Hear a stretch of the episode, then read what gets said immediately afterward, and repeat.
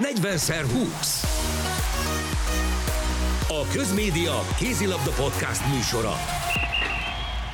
Szeretettel köszöntünk mindenkit a 40x20 podcast harmadik Müncheni adásában, és a velem szemben ülő Rodics Dánielnek nem tudom, hogy milyen hír, hogy lesz négy kölni adás is majd, mert hogy a magyar válogatott oda tovább jutott, méghozzá amiatt, mert 28-27-re legyőzte a szerb csapatot egy elég jó teljesítménnyel, és Danin kívül még Cseszregi Balázsjal elemezzük ezt a hát egész jó kis meccset, de miért lett ez így egész jó, és mit szólsz Dani ahhoz, hogy végül hiába is ágáltál ellene, lesz hét meccs, amit a válogatott magába szív, illetve lejátszik az olimpiai selejtező előtt.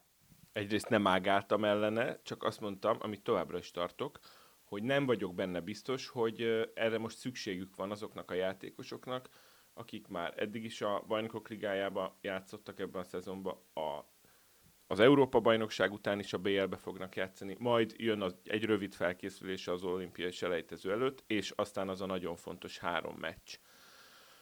Hogyha sikerélményük is lesz Kölnben, akkor akkor lehet, hogy meg fogom változtatni a véleményemet, ez az egyik. A másik pedig az, hogy nekem írásos bizonyítékom van arra, hogy megmondtam, hogy maximális pontszámmal megyünk a középdöntőbe. Hol az az írásos bizonyíték? Itt a, itt a chat fiókba, vagy messenger fiókba, vagy mit Tegyük hozzá, ezt közvetlenül az első izlandi-szerb mérkőzés után írtad. Így van. Előtte azt mondtad, hogy ki fogunk esni, utána pedig azt mondtad, hogy miután láttad a magyar meccset, hogy visszavonod az, hogy három meccse, hát három győzelemmel megyünk tovább. Tehát, Igen, tudod, és ez, a funkció. törölve mindenkinél. Azért, azért, mert az én példaképem, az ugye tudjuk kicsoda.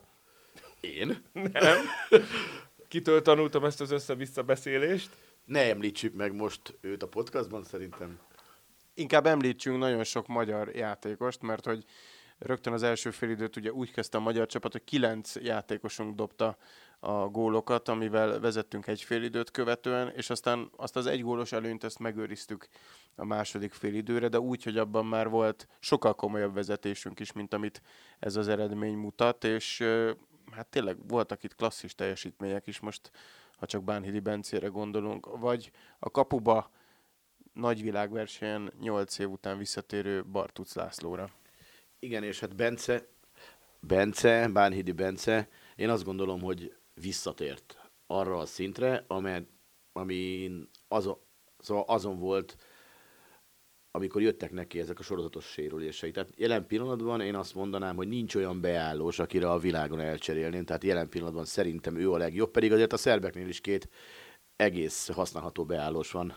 Pesmábek és Marszenics személyében, de hát ez a két emberhegy, a mi emberhegyünkkel nem tudott mit kezdeni, és azért egy 270 cent, vagy 207 centi magas, 130, közel 130 kilós srác ennyire labdaügyes, mint a Bence, az egészen elképesztő.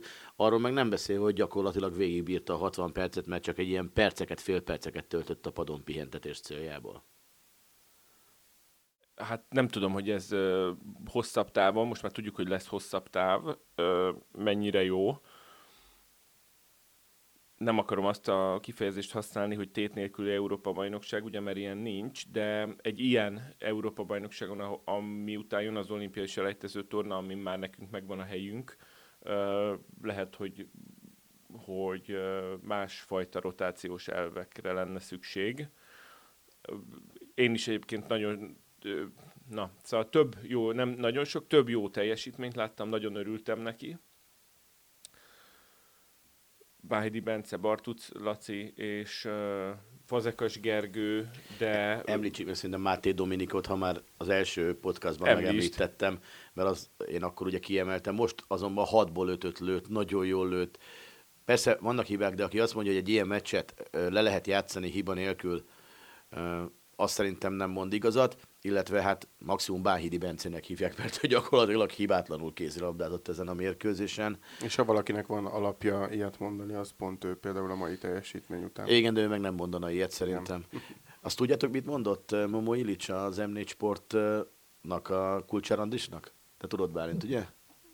Persze, de azért eleveníts fel. Én felelevenítem. Azt mondta, hogy a szerbek azzal fognak nyerni, hogy Milosavljev jobb kapus, mint Palasics és Bartuc és ez biztos, hogy jelen pillanatban így is van, ennek ellenére kevesebbet fogtak ők ketten, mint a mi két kapusunk. Én ugye két dolgot mondtam, az, hogy szerintem a, kap, a kapusok közötti különbség, de nem a tudás különbség, hanem az a forma, a mai forma, a kapusok közötti mai forma fog dönteni a szerbek javára.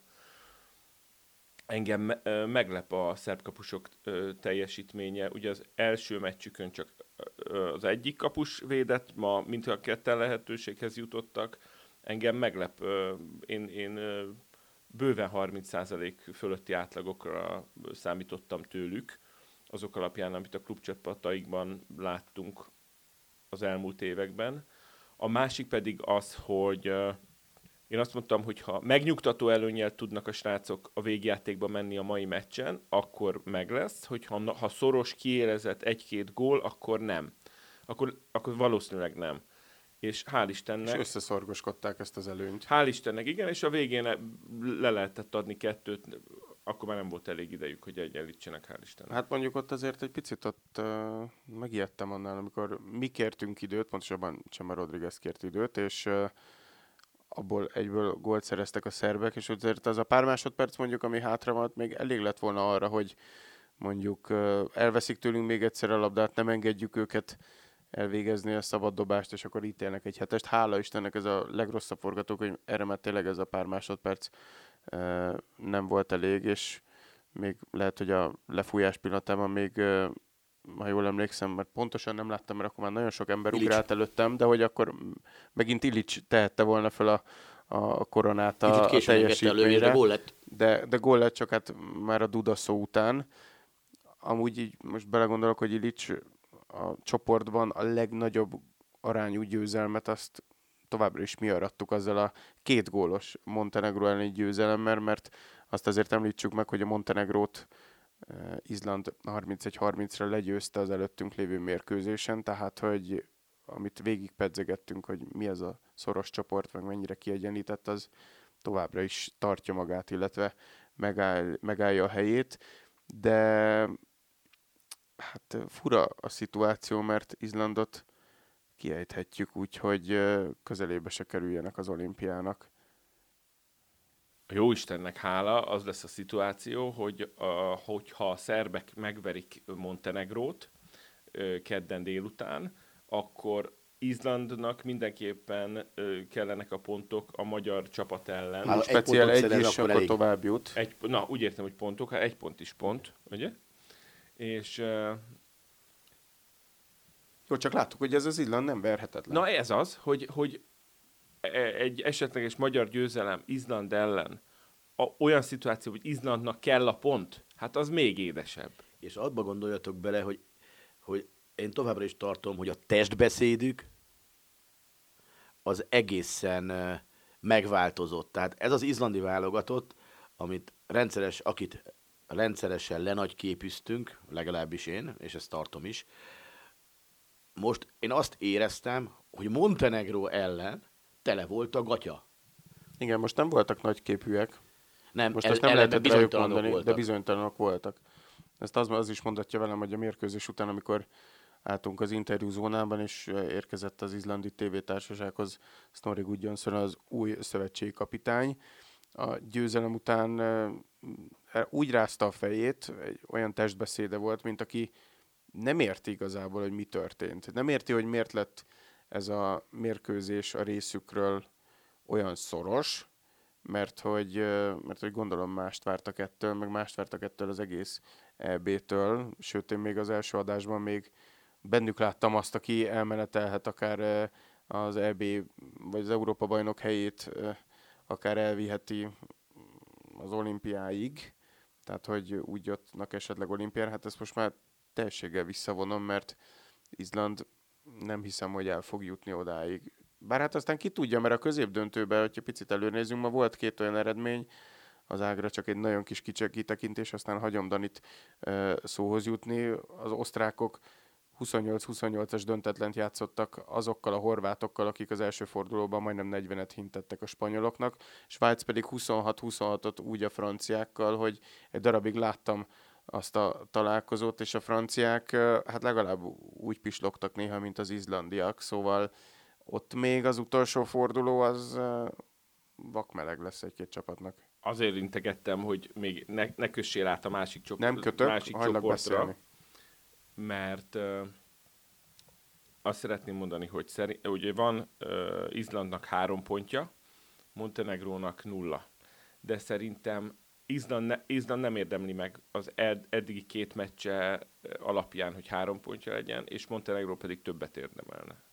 Én is ezt gondolom. Igen, Izland abszolút nem érdemli meg azt, hogy, hogy ö, most három pontja van. Óriási mázliuk volt mind a két mérkőzésen, és én azt gondolom, hogy egyébként nem is lesz több pontjuk. Most már bemerem vállalni, hogy háromból három győzelemmel megyünk tovább. Na ugye, hát ugye, Ami- ami egy csoda, ami egy csoda lesz a válogatottól, és gondoljátok bele, Daninak is ugye a kapus kérdés volt a legnagyobb problémája, hogy olvasom a fórumokat, mindenhol a kapus kérdés volt a legnagyobb probléma, hogy úristen, mi lesz a kapuban.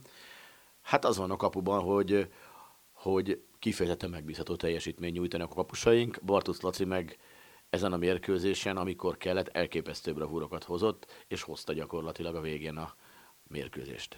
Amíg be nem állt a szerbek elleni mérkőzésen, addig tulajdonképpen másfél mérkőzés azért elment az Európa-bajnokságon. Azt a másfél mérkőzést azt ő végig magyarázta a kispad, kispadról. Ti nem tudom, hogy onnan föntről hogy látjátok, mit látjátok. Nekem megint volt szerencsém a kispad mögött ülni, és Laci végig magyarázza, hogyha nem a védőknek, akkor a balra mellette ülő mm, egészségügyi stábnak, ha nekik nem, akkor jobbra, vagy valamit mond a Csemának, vagy irányítja a védelmet, vagy folyamatosan kommunikál Palasicsnak, vagy Haris Porovics, illetve Palasics Kristóf között közvetít, mert ugye a kapusedző nem ül ilyenkor a kispadon, hanem a lelátó első sorában. Szóval Bartusz Laci másfél meccsig a pályán kívül végzett eszméletlen munkát, és tulajdonképpen, amikor pályára került, akkor volt a legkönnyebb feladata, mert csak azt kellett csinálni, amit szokott, meg amit nagyon jól tud. Igen, ezt én is néztem, hogy volt olyan szituáció, amikor, védek, amikor védekeztünk, és féltéldre ereszkedett a vonal mellett, és irányította, hogy ki hova mozogjon, szólt, hogy éppen ki mögé futott be a beállós, oda zárjon vissza, tehát gyakorlatilag ott védekezett a csapattal hetedik mezőnyjátékosként. Jó, és valahol picit, picit megható is volt látni, hogy, hogy beáll és így véd. Tehát, hogy még visszafutás közben háttal van a játékosnak, és a hátát, könyökét, vállát, nem tudom, mit találtak el, Könyökét. de hogy még, még, még, még az sem megy be. És nem írták be védésnek, képzeljétek el. Nem tudom, ti mennyire figyeltétek a mérkőzés közben a Európai Szövetségnek a különböző ilyen statisztikai felületeit.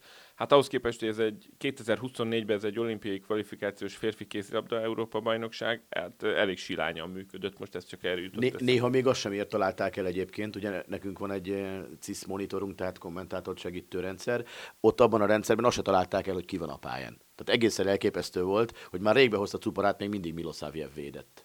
Tehát, hogy, Jó, hogy mindegy, ez a mi bajunk, amit viszont Bálint mondott, arról az jutott eszembe, hogy a, már a torna előtt is, meg az elmúlt napokban is mondták a srácok, hogy nagyon jó az együttműködés. És ugye nekem veszőparipám a kapusok és a védelem közti összhang, most azért, mert uh, ugye Mik- Mikler Roland és Székely Marci sincs itt a kapusok közül, és gyakorlatilag ezt majd, hogy nem a nulláról kellett fölépítenie ennek a három kapusnak és a, a védőknek. És a mezőnyjátékosok is, meg a kapusok is azt mondják, hogy nagyon sokat segítenek egymásnak, és ez persze lehetne egy közhely, de nem, mert, mert ugye te is kiszúrtad, és, és a lelátor is látszik ez, úgyhogy hál' Istennek ez nagyon jól működik. Azért jelentkezem, mert tegnap Liget azt mondta, hogy a Montenegro elleni utolsó, utolsó meccs előtt, vagy utolsó lövés előtt ugye időt kértünk. És akkor elmondta az ének, elmondta a, Pal- a Palasics Kristófnak, hogy Kristóf, bármi történik, te menjél a visszahúzott alsóba. Mi pedig a Bencével majd kiblokkoljuk a másik sarkot. És ez csak a segítéshez, és Kristóf ment is a visszahúzott alsóba, és megfogta. Ezen a mérkőzésen egyébként szerintem Palasics is hozzátette megint a magáét, ha nem is voltak tömegesen bravúrjai, de megbízhatóan védett, viszont Csema most nagyon-nagyon jól volt cserélt. Sipi. Sipinek már mondtam, Extra. extra, de mondtam neki, hogy a mérkőzés után az interjúban, hogy azt már nem is mondom, hogy jött a védekezésben az extra, mert azt megszoktuk, de jött a támadásban is tőle az extra. Azt mondta, hogy hát ő azért sajnálja azt a kihagyott lövést, de azért ez benne van hogy kimarad egy-egy lövés. Hány lövése maradt már ki, de ki a válogatottba? Hát amikor Ezen megindul a, a kapu felé, akkor mindig elborzadunk, és mindig nevetünk. Én nagyon szeretem a sipit. Most már várjuk ez csak egy vicc. És most meg, most meg amikor hozzákerül a labda, ott tartunk, hogy már megnyugszom. Még el, elindult a kapu felé, és már megnyugszom, hogy hát ebből szinte biztos Az indulás gólja az milyen volt? Gyakorlatilag a bokájánál szedte össze a labdát, abból még fel is tudott állni a maga két méter magasságába, és akkor még arra is volt ereje, hogy ne a fejéhez lője mondjuk cuparán magának, mint az ígyszert, amit előtte kijött, hanem lelője a bokájához. Nézd, ugye eddig ö, szinte százból száz alkalommal a válogatottban is, meg a Veszprémben is dugták, rejtegették támadásban, és még véletlenül sem, még lerohanásnál is, kontra támadásnál is le kellett szaladnia a kis túlzással. De a Németországban a, a edzője, Parando. Garcia Parando, aki ugye jól ismeri, már nyáron, ugye hát ezt, erről még a podcastben is volt szó korábban, amikor oda került, már mondta neki, hogy, hogy pályán lesz. És pályán is van a Bundesligába, kérlek szépen, dobogó veszélyes csapatba, pályán van támadásba, ha nem is nagyon sokszor, de rendszeresen. Nem akarom, hogy minden egyes poszton, vagy mindenkin végigmenjünk egy ilyen elemzés szintjén. Meg Lékai Mátéről beszéljünk egy picit csak azért, mert az ő formája, meg az ő szerepe nem is feltétlenül azért, mert ő a csapatkapitány, mert az csak egy ilyen egyszerű kinevezés, vagy hát nem annyira egyszerű kinevezés, nem is tudom, hogy fogalmazzak. Szóval ő nem tekinti olyan különlegesnek, ezt azért elmondta, bár a válogatott csapatkapitányának lenni szerinte is különleges. Summa summarum, egy kihagyott hetessel indította a találkozót, és a végén is volt bal labdával. megmozdulása, de a kettő között, amit például a szélen is védekezett, vagy amennyire fegyelmezetten, meg amennyi gólt ma is hozzátett, még ezek ellenére is az ő vegyes megítélésében, vagy ahogy hallom, olvasom, azért megint csak az domborította ki, hogy ő azért bőven-bőven kell ide. Én azt gondolom egyébként, hogy nagyon jól tette a Csema, hogy most a második félidőben nem hozta le, tehát hogy a két irányítós játék most Fazekas Gergővel és vele működött, és nem azért, mert Hanuszegon nem tudta volna megoldani, megoldani kellett oda Lékai Máté, és szerintem különösen a 7 az 5 elleni támadójátékba kellett a Máté. Egész egyszerűen, amikor elindította a játékokat, a harmadik passznál már minden esetben helyzetbe kerültünk. És ez megint nagyon-nagyon jól működött, és az nagyon jól látni, hogy ez a válogatott csinál ilyet. Igen, tök jó, hogy említetted ezt a 7 az 5 elleni játékot, vagy a két irányítós játékot, mert arról mit gondoltok, hogy, hogy van a válogatott tarsójában például két ilyen dolog, de annál még több is, meg Bánhidi Bence mondta, hogy még nem is vett elő mindent a csapat, meg lehet, hogy van olyan, amit még ők se tudnak, meg csak Csema tud, meg Miguel a másodedző, hogy, hogy most kicsit az az érzése van az embernek, vagy legalábbis nekem, és akkor azt mondom, hogy, hogy tavaly a világbajnokságon, mint hogyha nem csináltunk volna semmi újat, semmi extrát, és erre az Európa-bajnokságra meg így, meg így vannak, vannak olyan fegyvereink, amikkel, mint hogyha egy kicsit a többiek előtt járnánk. Ezt ti hogy látjátok? Vagy ez ebbe még kevés a két meccs, amit... Nem kevés, ahogy alapján ezt adok, adok neked ebbe igazat. Nálam a fontossági sorrendben előbb van az, hogy a kikényszerített hibák számát a lehető legminimálisabbra csökkenteni, és még a mai meccs után is van ezzel kapcsolatban bennem hiányérzet, nem is kevés. Máté játékát, Máté szerepét a csapaton belül azt nem vitatom, Máté, játéka, Máté játékában nekem még, még nagyon sok a hiba.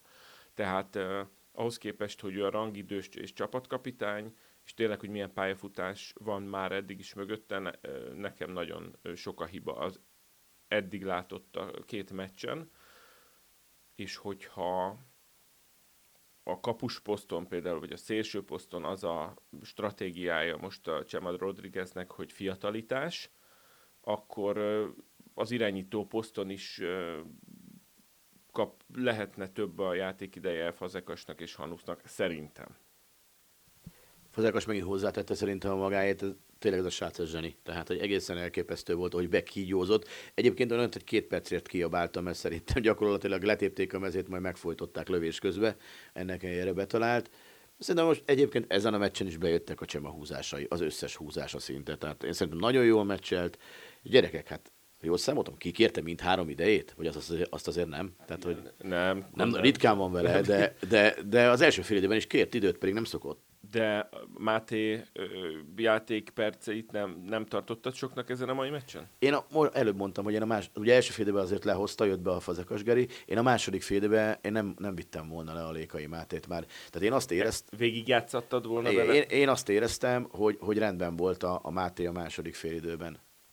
Na hát meglátjuk, hogy a következő mérkőzésen ki hány percet lesz a, a pályán, vagy egyáltalán lesz-e a keretben csere, mert most már mert most már élesedik a helyzet, szóval, hogyha ezután gondolkozott volna azon mondjuk a stáb, hogy belecserél mondjuk a keretbe, nem tudom, hogy melyik poszton lehetne, de ezt talán ne is most tárgyaljuk ki, mert a 40x20 podcastünkből most a 20-as szám érvényesül, mert hogy a 20 perces elemzésünk végéhez közeledünk. Két nap múlva folytatjuk. Borza, még borzasztó még 40-et. nagy elnézéskérések közepette, most hirtelen beugrott valami.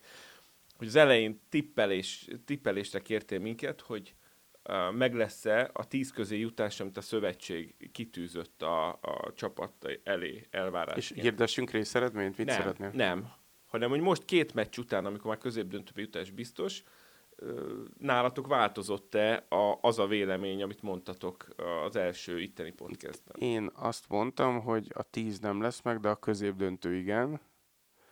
Akkor az e- fele az már megvan, Cseszkó. Én akkor én Nem voltam tudom. az egyetlen, ha jól emlékszem, aki azt mondta, hogy megvan a tíz, meg lesz a tíz bejutás. És tartod? Teljes mértékben azt mondom, hogy nyolcba jutunk. És te mit mondtál, Dani? Én azt, hogy nem lesz ja, meg. tényleg te voltál a Köln ellenes. Igen. Nem el, hát Antikölni.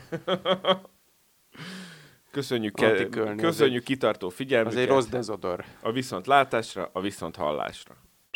40x20. A Közmédia kézilabda podcast műsora.